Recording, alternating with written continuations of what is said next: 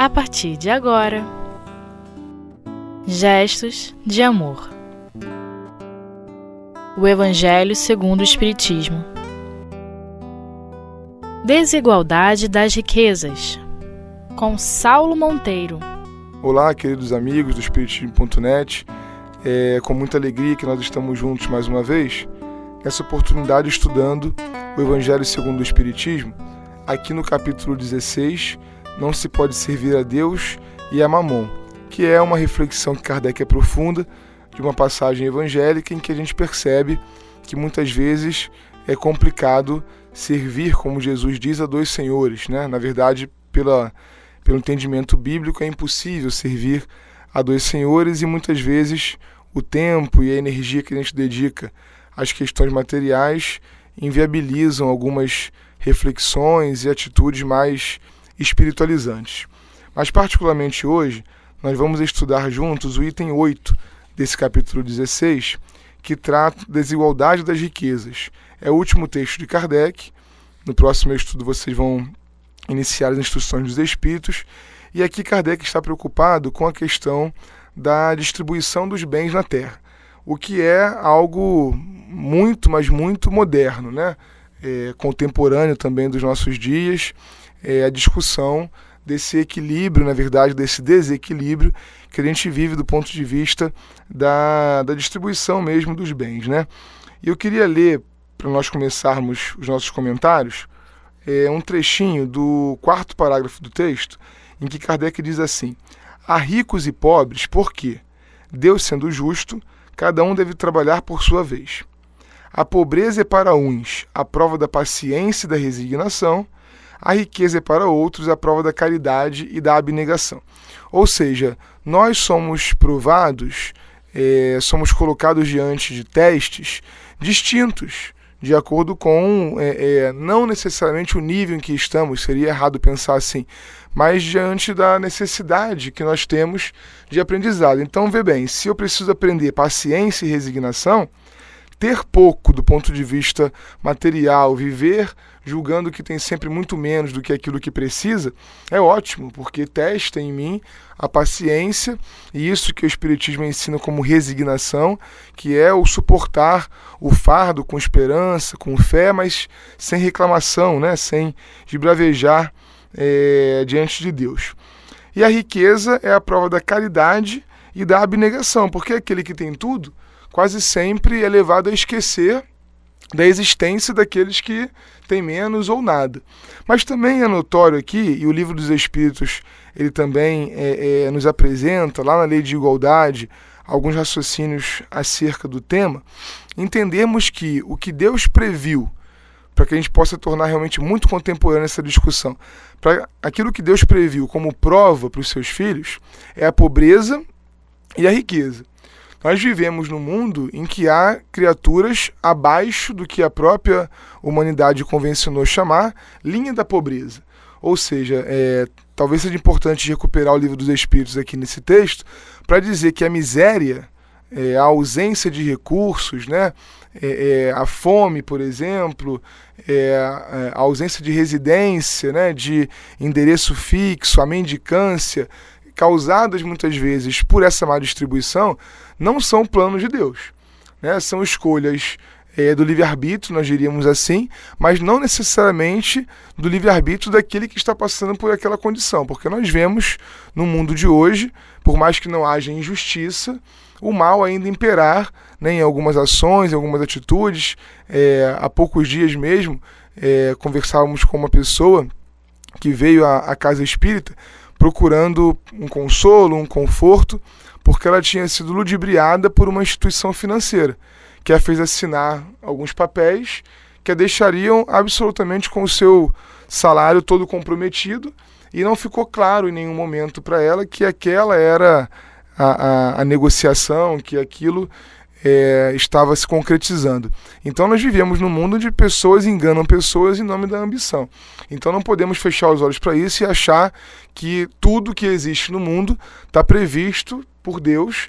Kardec é muito claro em A Gênese, quando ele ensina que o mal ele é a criação do homem, né? Então a injustiça aparente, chamamos de aparente porque quem sofre aquela experiência, naturalmente tem alguma coisa a aprender e por isso não é injustiça, mas os males que a sociedade criou nesse campo aqui da desigualdade das riquezas, muitos deles são fruto do egoísmo, do orgulho, como diz o final do texto aqui, e não necessariamente do plano de Deus, né? Então a criatura passa porque ela precisa aprender, mas ela naquele momento não está vivendo um planejamento encarnatório, digamos assim.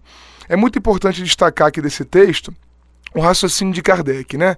Kardec dá uma resposta a alguns sistemas econômicos, logo no início do seu texto, que defendem a ideia de que nós devemos ter os bens acumulados na Terra divididos pelo número de pessoas que a habitam.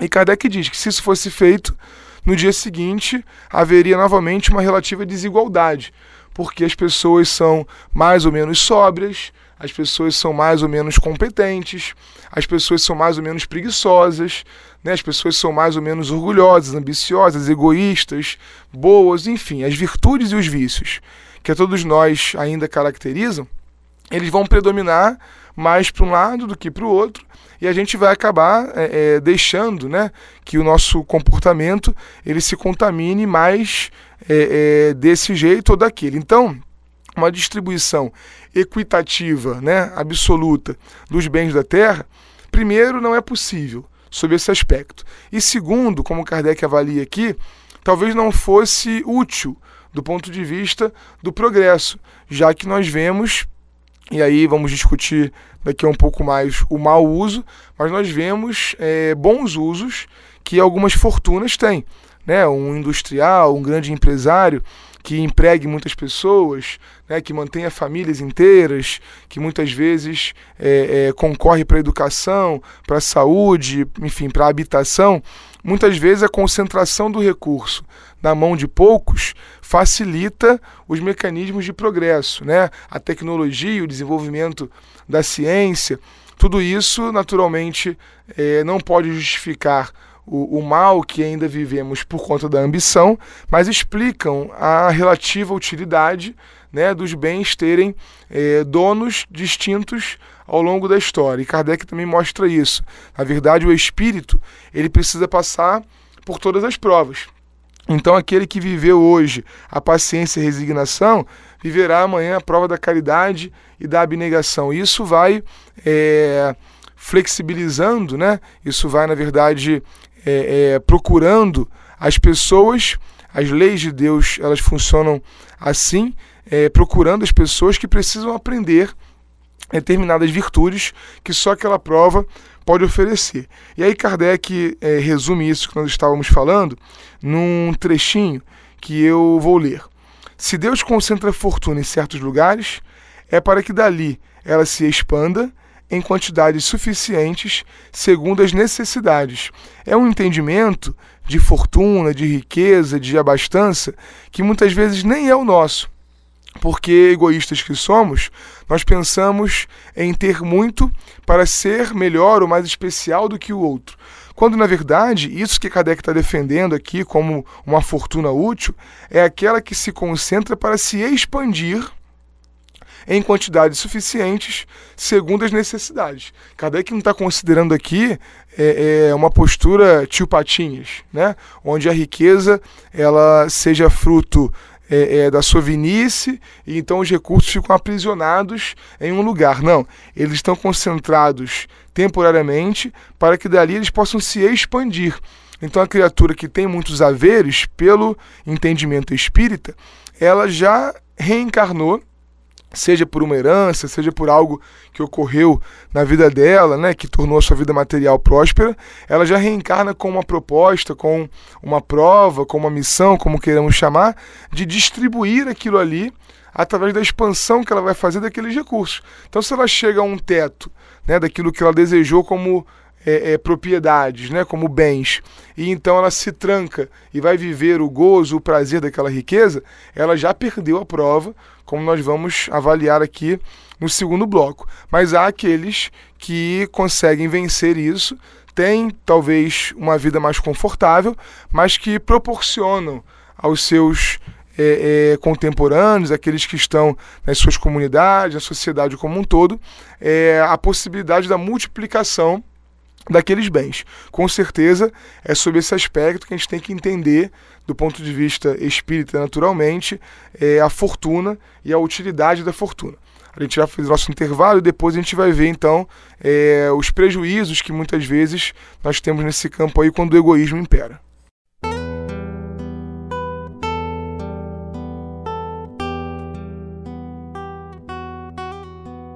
Gestos de amor.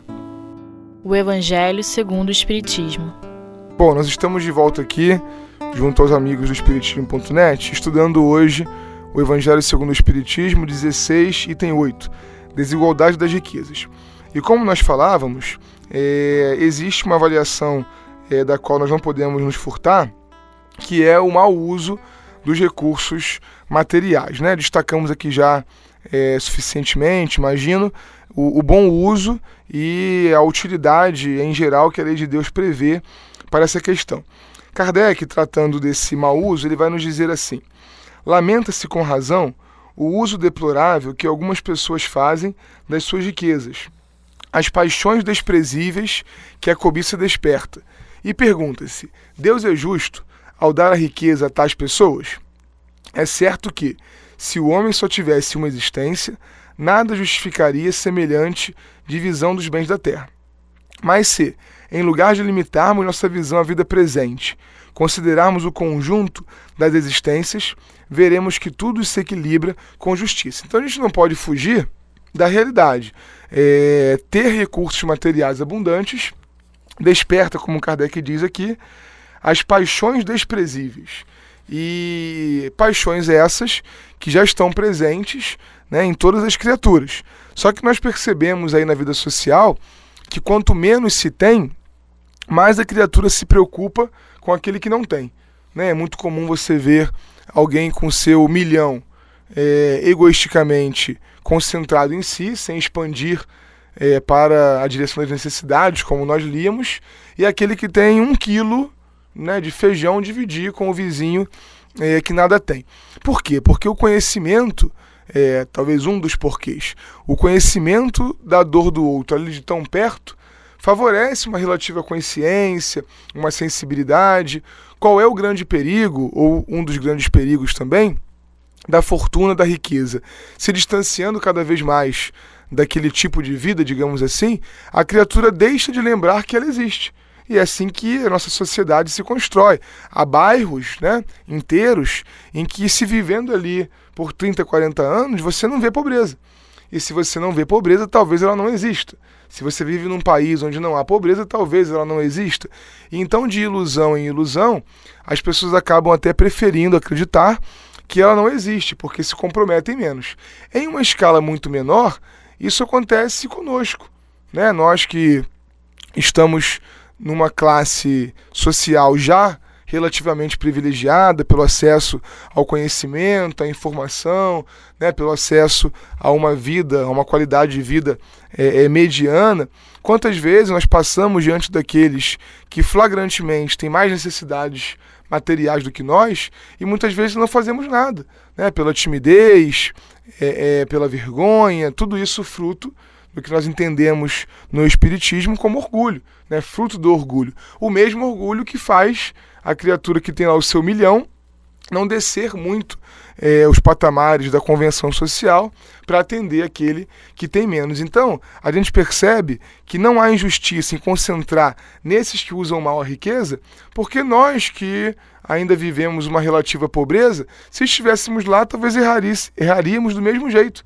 Por quê? Porque nós somos parecidos.